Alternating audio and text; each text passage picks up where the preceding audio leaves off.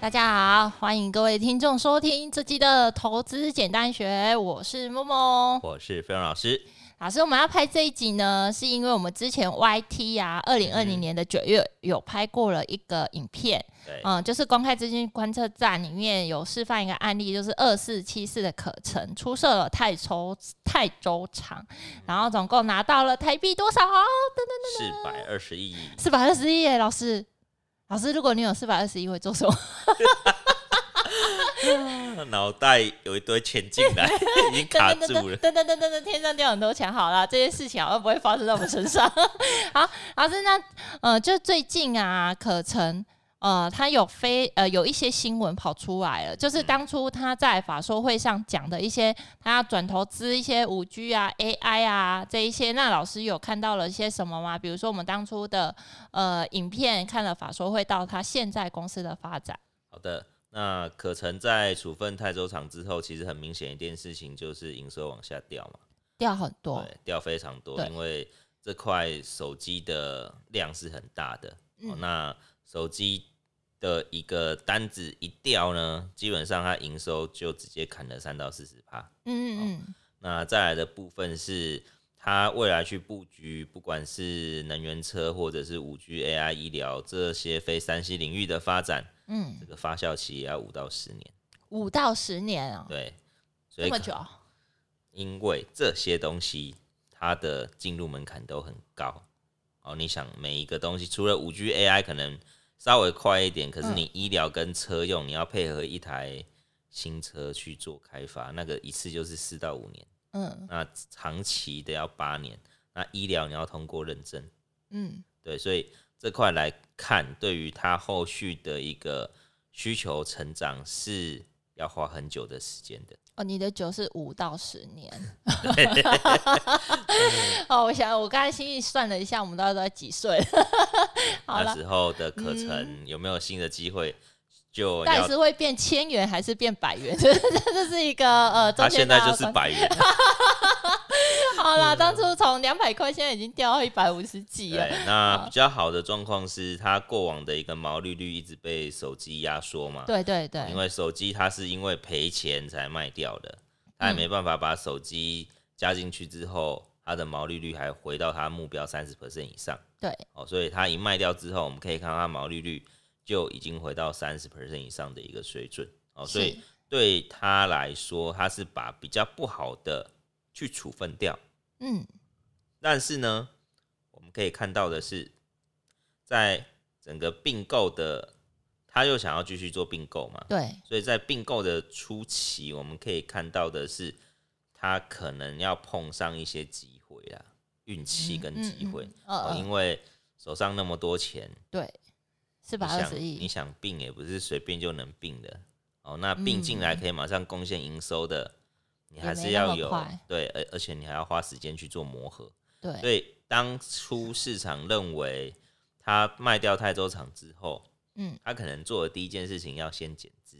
嗯哼，结果呢？有减吗？现在也没有减资的意思啊。哦，没有减资。对，没有要减资的意思，而且还开始去做一些新事业领域上的一个投资。哦，哦，所以对于这样的一个表现上来说，其实。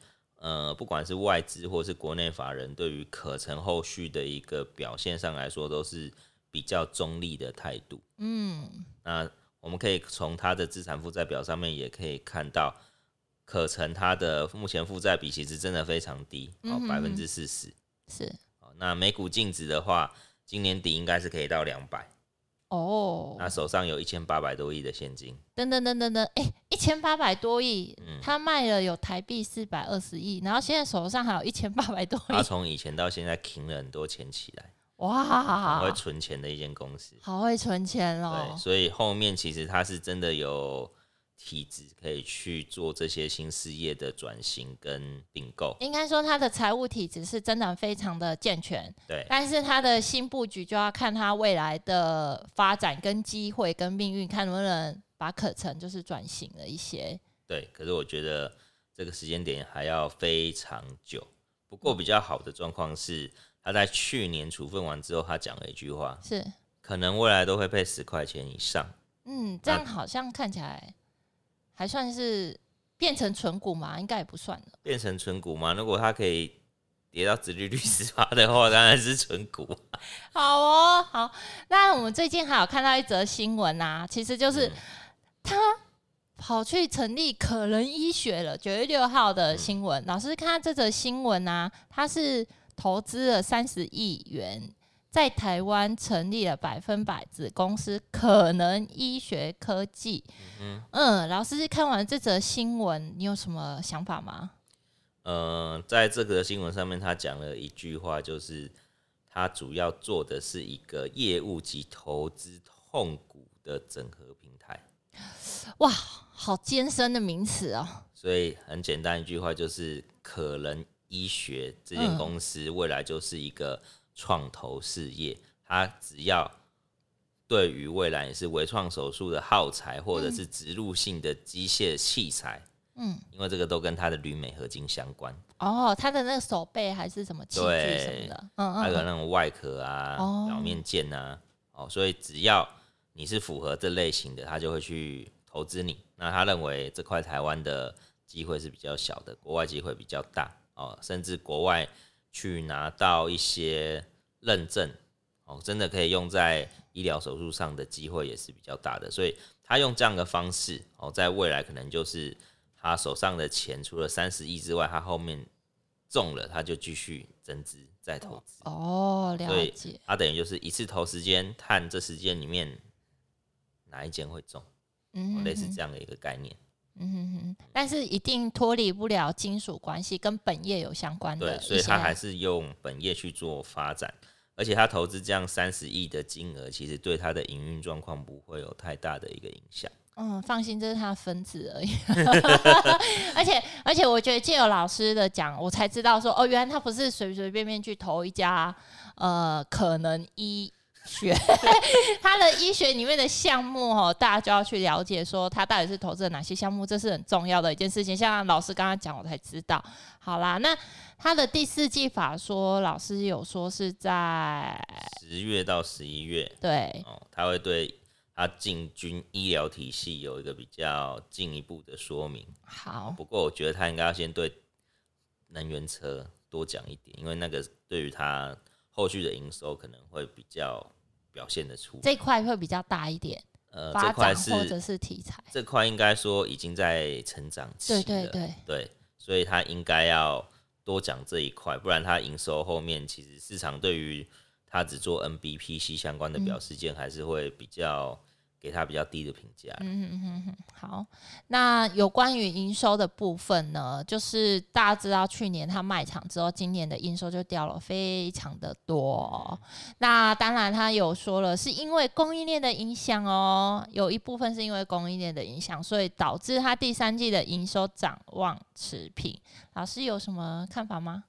呃，一到七月的一个状况来看，其实较过往来说。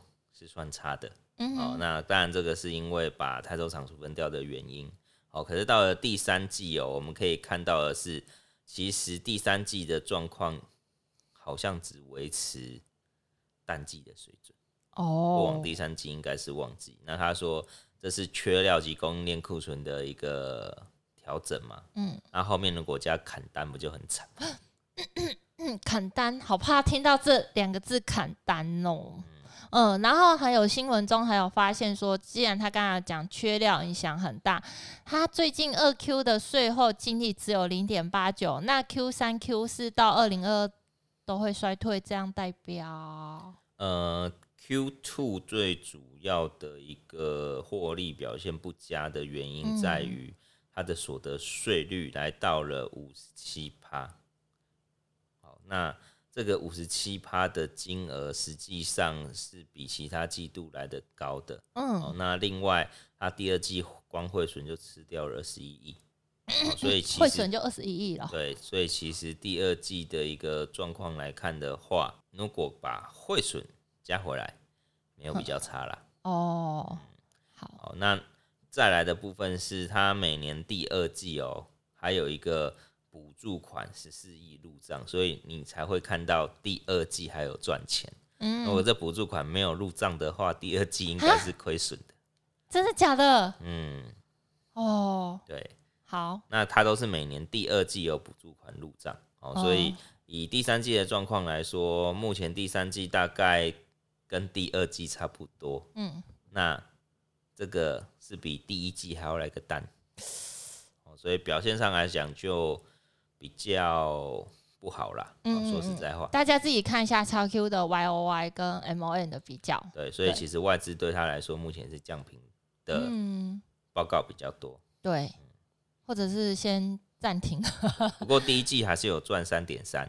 嗯，所以整年来看，至少全年七八块应该是有机会的啦。哦，还是有机会，可是还是要陆续观察后面两个字，看单。好，那。